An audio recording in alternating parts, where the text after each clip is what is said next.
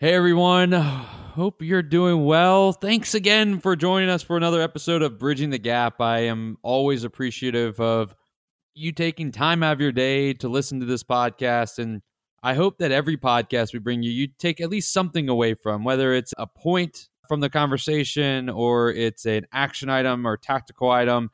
You can go, but I know your time is valuable. And for you to spend some of it with me, and our guest here on Bridging the Gap. I am uh, extremely appreciative. And Bridging the Gap, this is where we are looking to help financial advisors and really the entire industry bridge the gap between where the industry is today and where our industry will be in the future.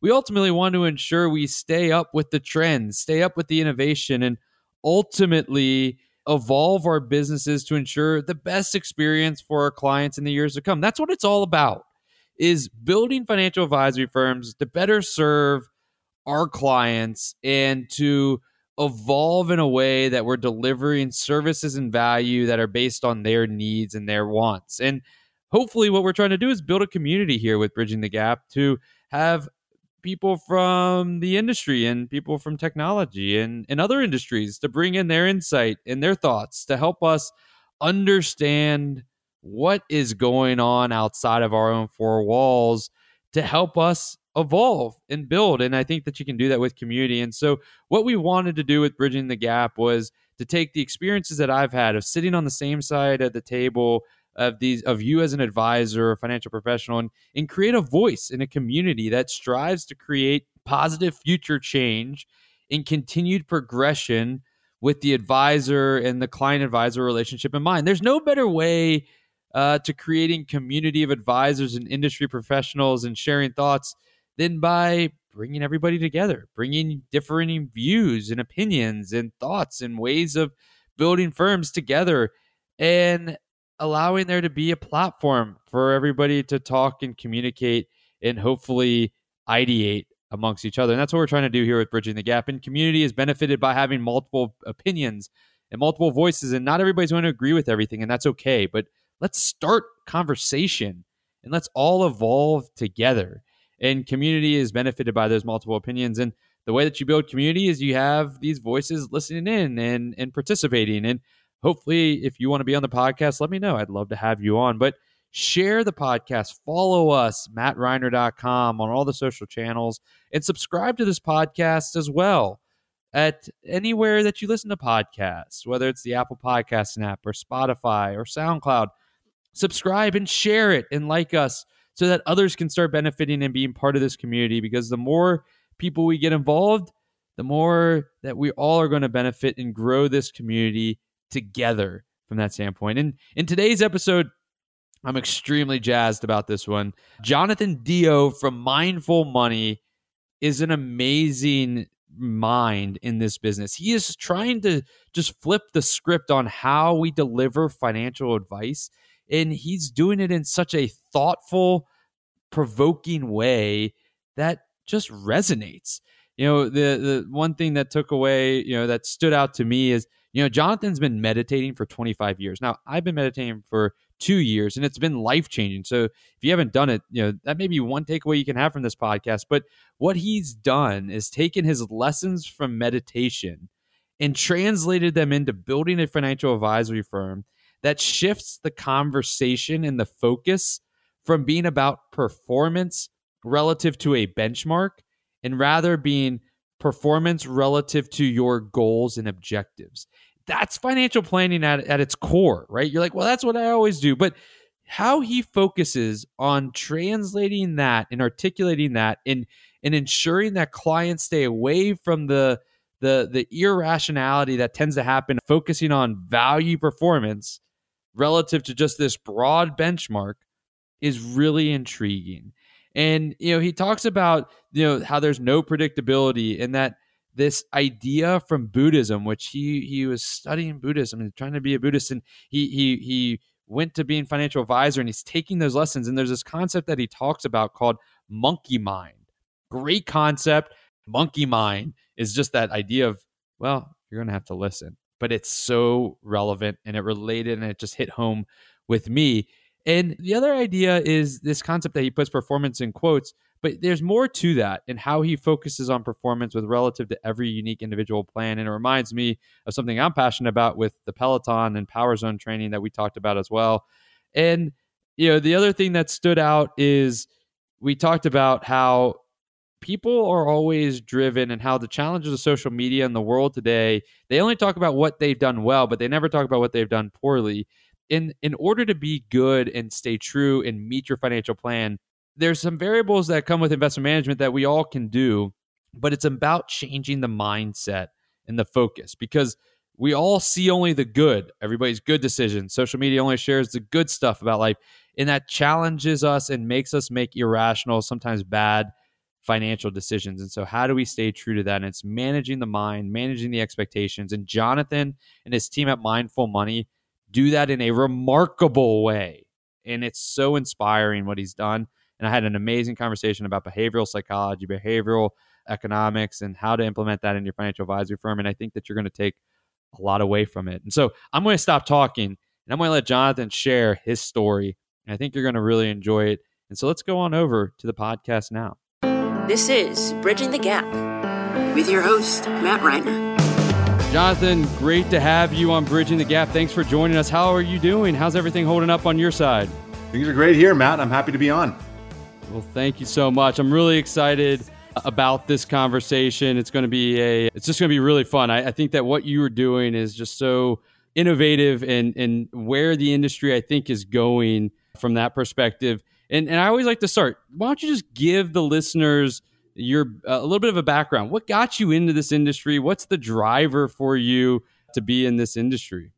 Yeah, it's. Uh, I mean, it's always what's your origin story, right? So, I actually started out with an interest in money when I was a kid because I noticed that all my friends had cooler stuff than I did, and so I was wondering, you know, why that was.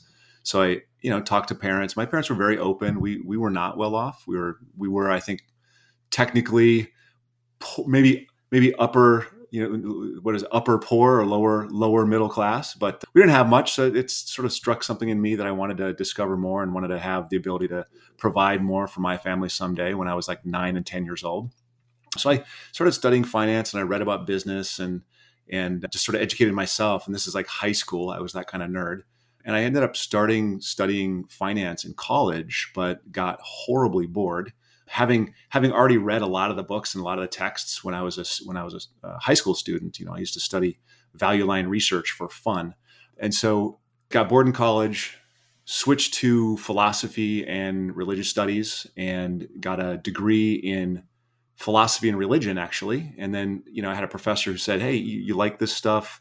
Um, why don't you keep studying? So I came out to California to study at the Graduate Theological Union, and I started studying Buddhist phenomenology. And so I took basically a seven year hiatus from an interest in money to study philosophy and psychology and you know how we experience the world. That's what phenomenology is all about.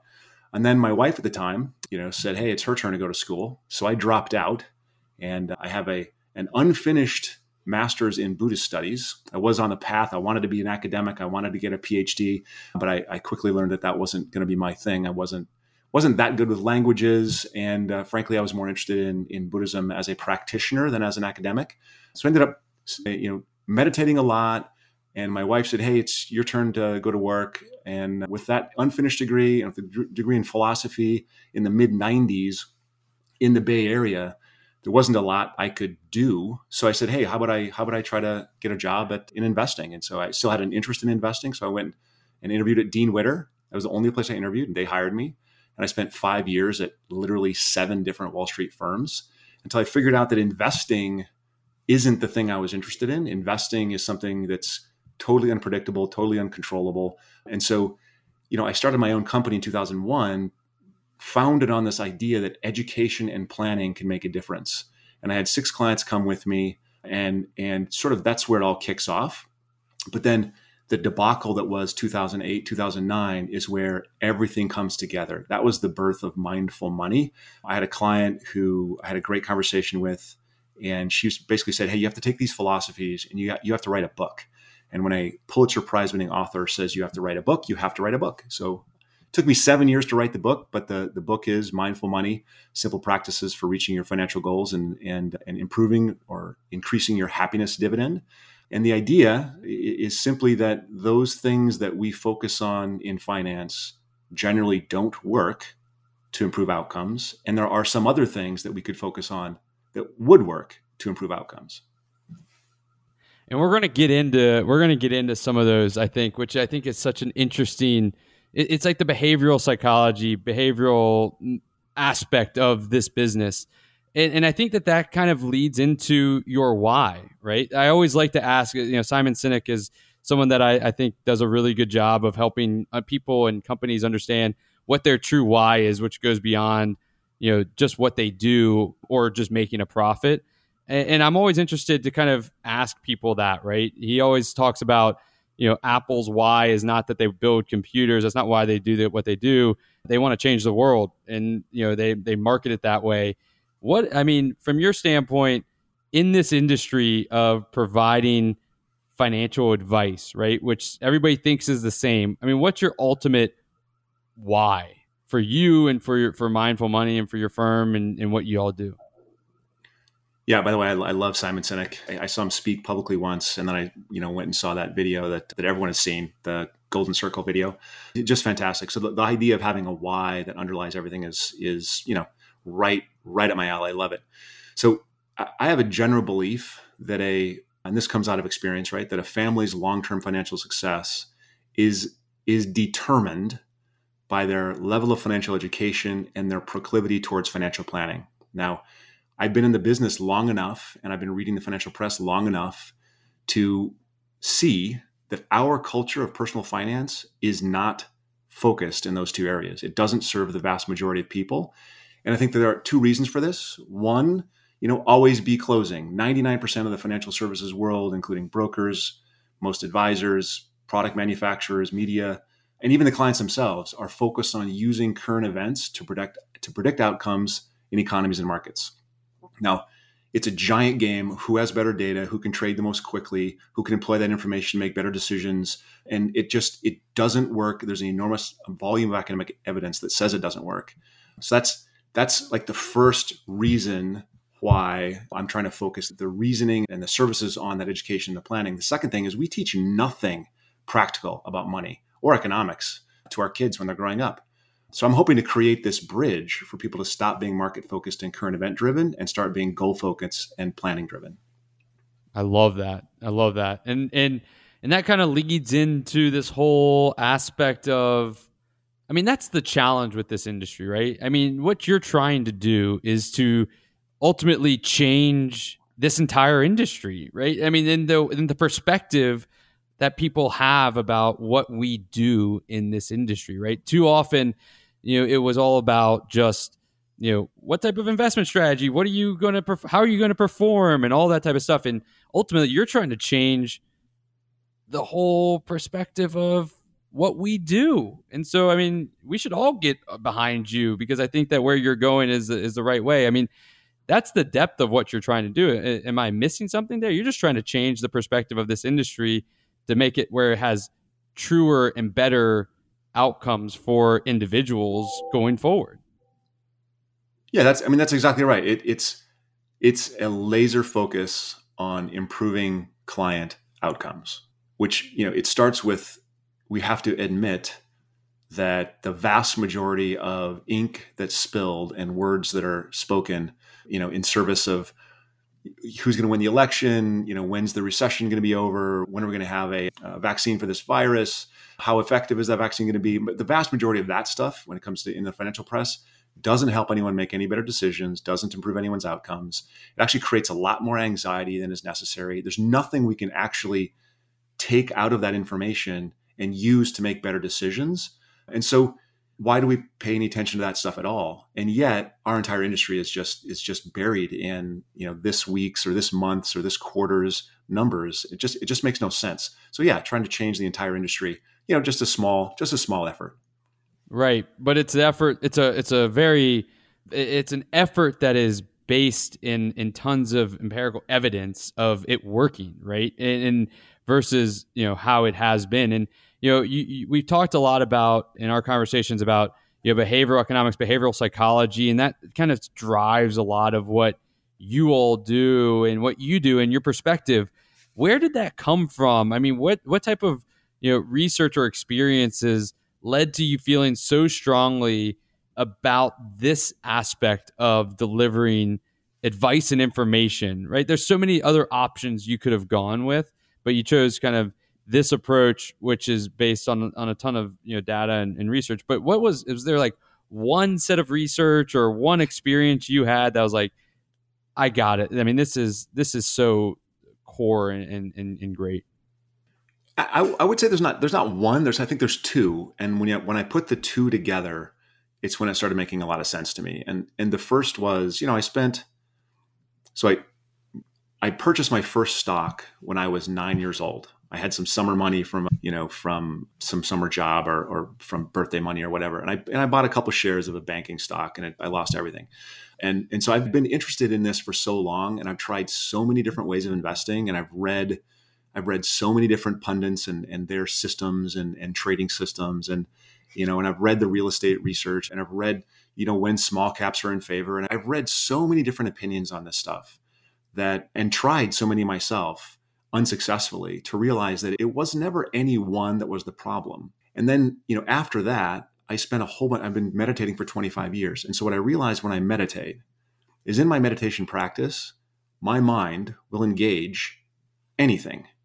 Like if if I'm sitting and and the there's a sound upstairs, you know, the refrigerator kicks in, my mind will chase that down and say, okay, what is that sound? Oh, well, it's just the refrigerator that kicked in, and then it'll, it'll go away. But it, there's a serial you know this attention this attention this attention thing after thing after thing after thing now when you apply what buddhists call monkey mind to the world of investing which is the media saying do this no do this no do this no do this. You see that there's this there's this treadmill that we're on.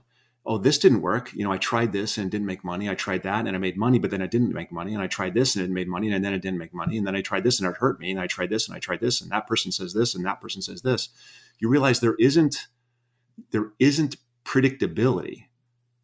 There is only your mind chasing stuff.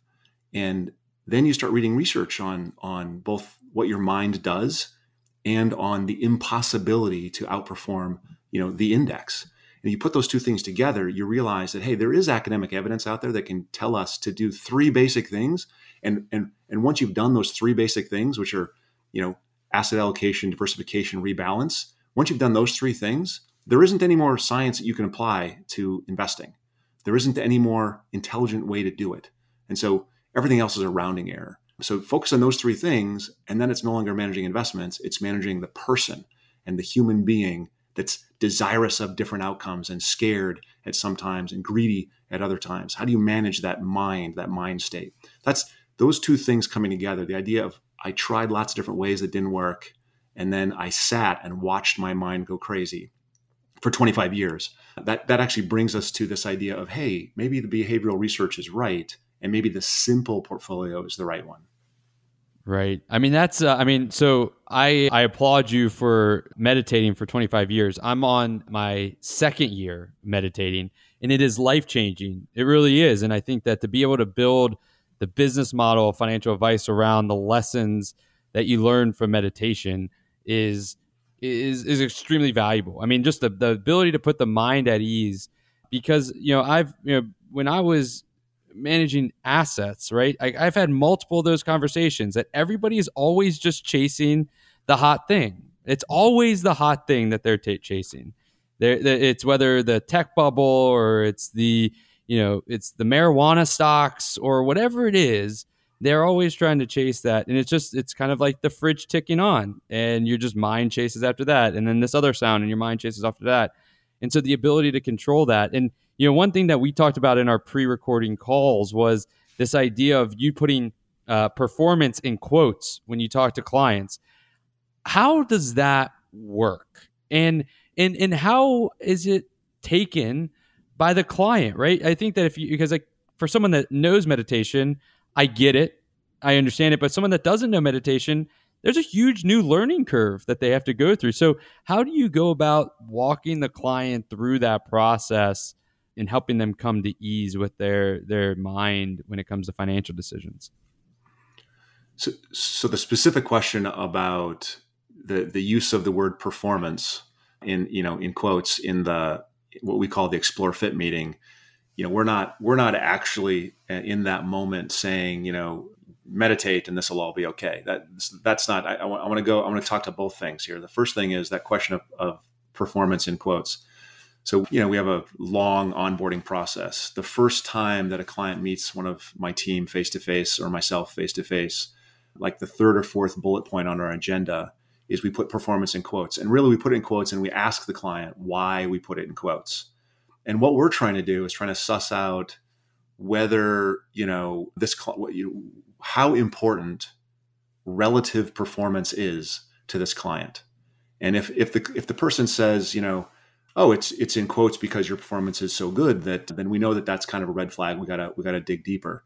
So performance to us is again going back to the fact that we're goal focused and planning driven so performance to us is you are you are succeeding if you are on the path to attaining your goals based on your plan and it is not how are we doing relative to a benchmark now we we look at how we're doing relative to a benchmark and i think that's something that we have to do but it's not something that i can i can implement on right? I, I can't improve outcomes relative to a benchmark. Um, that is not possible. What I can do is help a human being make better decisions, you know, save more, not spend more when it's the wrong time, not buy the boat, you know, focus on the kids' education fund instead of whatever else this other thing is, focus on their retirement fund instead of this other thing that they're interested in right now. You know, make sure that they remember what their goals were and then what our plan is and say, hey, it's fine. You, we can change the plan. We can change your goals. That's fine. But we have to put that in the context of the other things. We can't just add a new house without removing something else because we've thought about your whole life. We've thought about your growing income. We've thought about so performance for us is always laying. It's according to the plan. Here's the goals. You know, here's the plan to get there. Are we on plan? That's that's what performance is to us. And I think that's the only thing that we can hang our hat on. I think everything else is basically smoke and mirrors. Not that not that many, many, many brokers and advisors won't rely upon smoke and mirrors. Many will. Many will tell you exactly what you want to hear. The question is, are, are they helping you get better outcomes? Are they helping you reach the goals and fulfill the plan? I think that that I mean really what what it comes down to which I love is that you're flipping the benchmark on its head of saying the benchmark is not another index the ben you you always have a benchmark, but your benchmark is your your plan, and and, and everybody is different. It reminds me of you know, so I'm really into Peloton and cycling and everything of that nature. And there's a training program that it's called Power Zones, right? And everybody says they just want to get stronger and faster, and they don't know have anything to relate it to, and they always try to compete with Joe down the road or Jim up the street or Amy next door, whatever it may be but you don't know what their fitness level is and whether that's something that you should strive for. You don't know necessarily how to judge yourself. And I think that the same thing comes with with uh, investing. You're always trying to compete against what other people you perceive them to do. And the beauty of power zones, which is I think what you're kind of bringing to financial advice, is you grow based on your own level of endurance and your own level of fitness and you retest that all the time just like you update a financial plan all the time. And then you go and you train towards that and then you see where you are and then you reassess and you do it again. And but it's only compared to you. Nothing else matters because everybody has different zones and they're all training the same way, but it's all scalable to themselves. So it's a scalable training methodology and that's kind of what you're bringing into financial advice because it's all about what are your goals and doesn't matter what anybody else is. Someone may need to get to 2 million to reach their goals where you only need to get to 1 million which means that someone needs maybe 3% to get to 2 but you need 7% just because of where you are but it's all very specific yeah, to you we, yeah we, we talk about it's you know we, it's the three things you know asset allocation diversification rebalancing right that first thing we, we talk about it in the framework of plan appropriate asset allocation so it's it's we, we line up a client we talk to a client we, talk, we line up all their incomes their we build in an expectation of increased income in the future we build an expectation of inflation, we build in all the different things they want to spend money on throughout their entire lives. And then we test whether or not, hey, can we do this? And hey, if, if we can't do it, if there's not enough resources to meet all of our goals, then we have to change something. We have to change, we have to change an income uh, category, we have to change an expense category, or we have to change this, you know, portfolio return category. But the, the beauty of that is, you know, we're backing into the right portfolio for the for the person to reach their their lifetime goals. So if if the portfolio required is 100% equity, which is rare, but if it is 100% equity for them to get everything they want out of life, they also have to then accept a whole bunch of variability around when they can have the things they want, right? Because equities are not consistent straight line returners. They, they zig and they zag. And, and so the, the portfolio is, is something that is created by the plan. It is something that is completely founded in the client's goals. And so we have this portfolio and, and, and we do want to have a successful portfolio, but it has its own benchmark. It, it, it's built specifically for the outcomes that that client has in mind. And so, yeah, it could be 50% equity, 50% fixed income, could be 20% cash, could be. So there is no one benchmark that fits all, and that's that's the part where I think people get in a lot of trouble, especially today. Everyone's, hey, you know, the S and P has done such and such for the last 10 years. I think we should compare that to the S and P. It's great, but you know, it's gone down 50 plus percent twice in the last two decades. So I'm not sure you want to use that as your as your you know focal point. Right, and I and and I think that you know that I think that that's the there's such an education need, and that's what you're providing. And you know, I, I guess the the question that I think may be just the the the elephant in the room because I agree with this, and I but we also know that humans are humans, right? And we're irrational people, and this is rational right? This is a rational way of looking at it.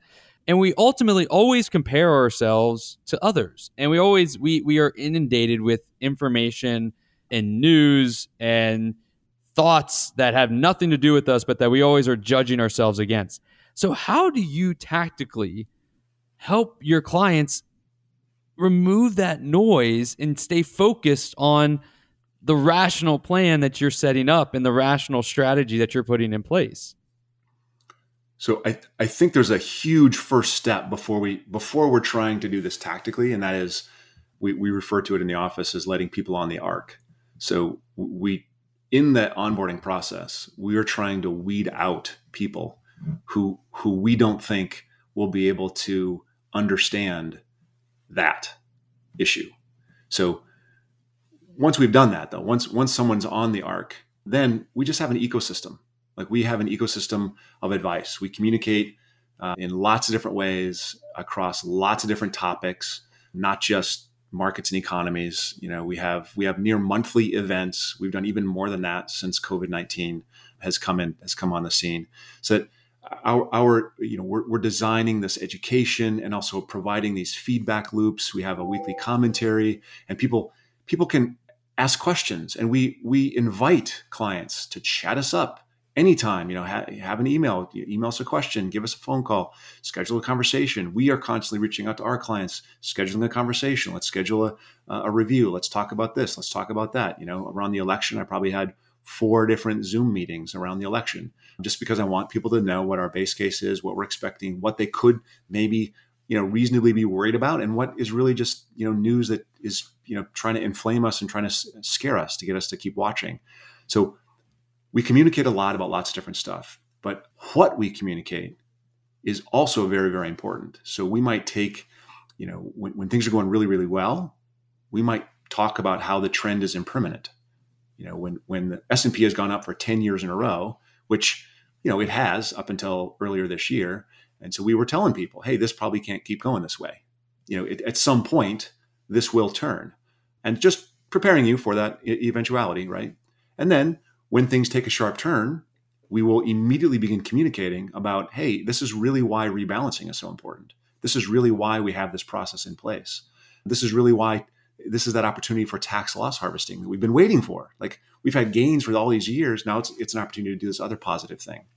And so mm-hmm. trying to trying to create conversations in lots of different ways over over long periods of time, all with this idea that hey, we can't predict we are planning oriented we are goal focused we are We are not trying to figure out what the next thing is because all the research says, even if you know what the next thing is, you don't know how the market's going to respond. And this is proven out time and time and time and time and time again. My my my dad is a wonderful man who said uh, going into this election said, "Hey, if, if, Biden wins, I want you to sell all my equities." And I was like, "Well, you know, no, you know that's that's crazy." And, and so far, hey, things are actually much better now uh, that Biden has won. So so without you know voting with our political bias, without voting with our you know our dollars, with our you know behavioral biases, with our worries, with our fears, just owning lots of stuff, having it be plan appropriate, rebalancing when the opportunity comes to us.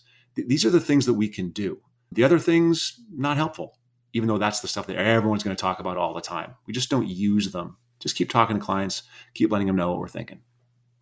It, it it's it just gets back to how crazy it is that we've made it this long with as much worrying as we do around these types of events like the election, etc. And you know what happens? Everything actually still just works out the way that it has in the past, which is crazy. But people still react like it's going to be this time is you know going to be the crazy change from that standpoint. And that just goes back to managing your emotions, controlling, you know, having some control over your mind and, and trying to find rationality.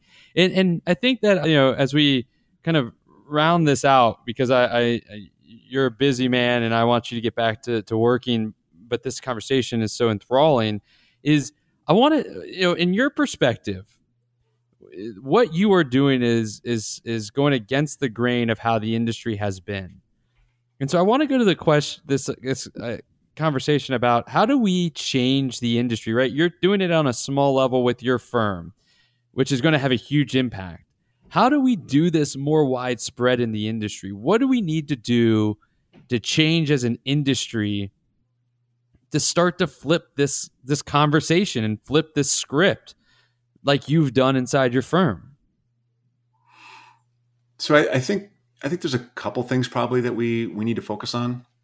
We have to be a little bit more aware of our our own actual experience. And you know, I, I I read a lot in the in the personal finance blogosphere, and a lot of people talk about you know keeping a journal because you know our brains lie to us all the time, and and and there's people that's you know everyone talks about their great investment decision. No one talks about the one that they lost 100% of. And so as you talk about your great investment decision and you sort of build up this idea about how smart you are, you you you're not including that one that went to zero. You're not including the other stupid things that you've done. And so we have to be aware of our own actual experience. You know, ask questions like uh, what what are we actually experiencing and then how are we showing up to greet that experience? And then you know are we acting are we making decisions and choices that are wise or foolish and then you know have a chronology of that you record it so that we know in the future when we look back oh yeah i thought this and this and this and this but it's i mean there's all kinds of instances where media pundits and this is in finance this is in you know reporting this is in pretty much any category will five years after an experience they will claim some sort of wisdom about that experience but when you go back and look at what they said, they are manufacturing this belief.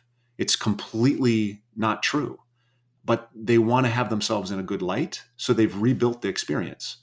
And if they don't, if they're not held to task, which largely oftentimes they're not, if they're not held to task, how, how can we hope to ever be held to task with our own, you know, interesting reads on our own histories? So that's, I think that's that first thing is really have to know what the experience is, know what you're bringing to that experience and then and then really questioning whether that's wise or foolish and then this is this is so hard. You, you have to engage humility. That takes a really big person to try and try and try and try and then admit i can't do it. Especially when it looks like so many people are able to do it. And that's where wisdom comes in because you know the, the difference between appearance and reality is huge. So many people are constantly you know primping themselves up in social media it's all lies it's all fake and so when you start thinking about what's going on in your own head realize that same kind of stuff is is going on in other people's heads and if you pay attention and you and you get some education and you do some financial planning you're going to have better outcomes than trying to predict an election or trying to figure out how the market's going to react. Uh, and and and that's it's hard to do, you know, uh, to be humble in the face of all these unknowns while everyone else is telling you that they know something. Yeah, I think that that is the you know that's a major takeaway, right? And I think that that's also the cha- the challenge. You know, it's the pro and it's the good and the bad of of you know innovation and technology, right? Because social media is one of the best, biggest innovations that we've had in the past two cent, two decades, and it's great, right? It connects people. Long lost friends are able to stay connected. Families are able to be better joined. But then the the con to that is it's also now allowed people to go deep into holes on just what they believe. And also, we only share the good stuff. I've yet to see a Facebook post or an Instagram post or anything of that nature talking about just the daily difficulties and the daily challenges that we all go through. That's not what's shared. We always put thought into how it's perceived. And so you build up this world of perception of, they're in Hawaii. They live such a great life, but you don't know that maybe they had a phone call with a doctor that gave them bad news the day before because they're not going to share that. They're going to wait till they can share it in a in a positive light, and that's just not reality, right? That, that's not life. You, you that's not you, you don't have that ability every day to be able to do that, and and it's a it's a tough thing. We now have to overcome that, which is something new that you know our peers in the past didn't have to overcome necessarily. That's right. So, you know, I I I want to wrap up with two last questions with, for you, and, and one of them is, how do you? So, with what you've done, if you were going to to talk to a group of new financial advisors or current financial advisors, and you had to give them one thing to walk away with to say, if you do this, you're taking a step forward in changing and flipping the script and focusing on the behaviors and getting away from the performance what would one tactical thing be for an advisor to walk away with? I think I think an advisor has to start with knowing what their real job is, you know, shepherding people to their stated goals, guiding them through the obstacles on the path to those goals. And, you know, know what the job isn't. You know, it's not picking better funds or timing markets or being right about a market forecast. It has to be has to really begin with you know defining a circle of competence that you can actually affect and you you can affect helping people get to their goals. You cannot affect you know market timing or or picking what investment will do relatively better than what other investment. So if you if you if you apply that, if you say, okay, what's my circle of competence, and you just operate out of that circle of competence, and when it gets when it gets outside of that circle, say, hey, you know, I can't, I don't know the answer to that question, and just you know, that's where that humility comes in. I think that becomes life changing, both in terms of the advisor and in terms of the client that that advisor is serving. I love that. I love that. And so then my final question, right? We've talked about I, I've said it a lot and I've said how I believe that you are creating positive change in this industry by the way that you look and interact and serve your clients. And and there's a question that I've always I, I'm always intrigued on when I talk to industry experts and people in this industry as to why are advisors going to be forced to change right? I think that it's such an interesting conversation because we always hear in all these all these conferences and everything about this of you know if you don't do this you're going to be displaced right? If you don't do this you're going to be gone in 10 years. Robos are taking over.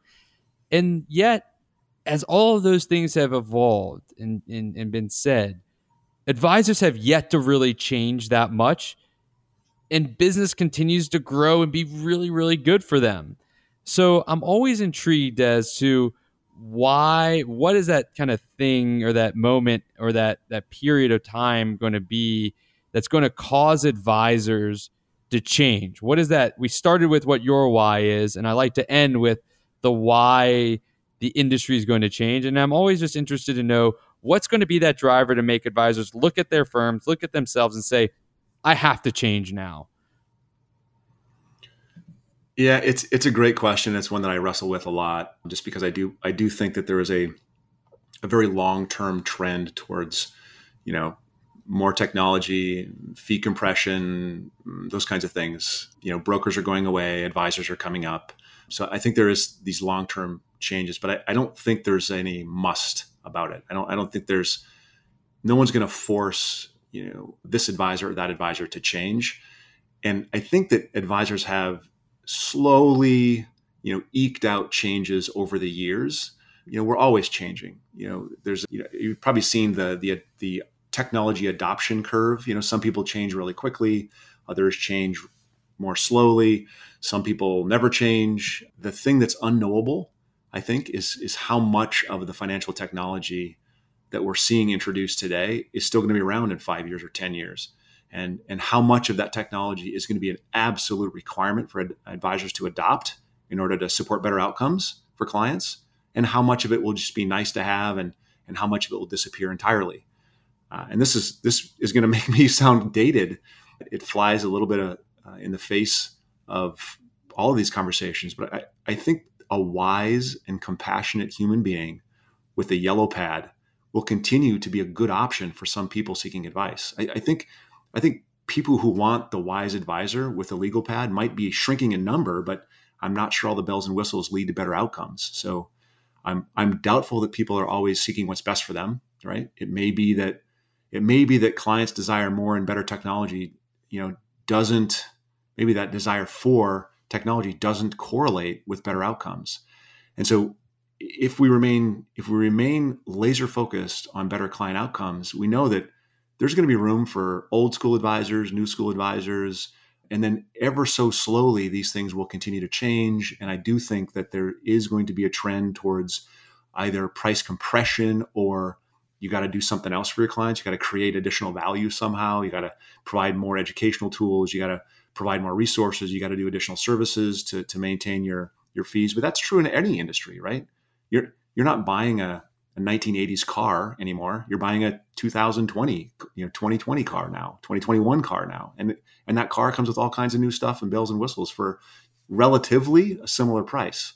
So that's true of everything. It's just it's just a slow, inexorable change, and I think we're gonna we're in for another decade, two decades, you know, century of slow, inexorable change.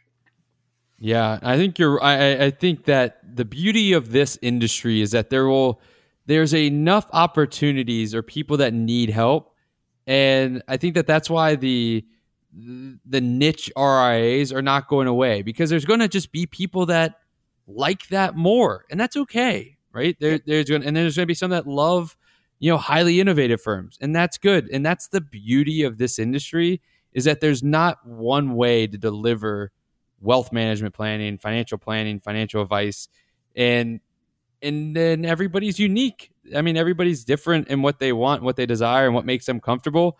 And ultimately, I think that what it gets back to is no matter how you provide the advice, the human relationship and the human aspect is the most important part of this business. And it will continue to be that no matter what technology you use. All the technology should allow you to be better at doing that, which is your core differentiator. And that's uh, that's similar to what you are alluding to as well.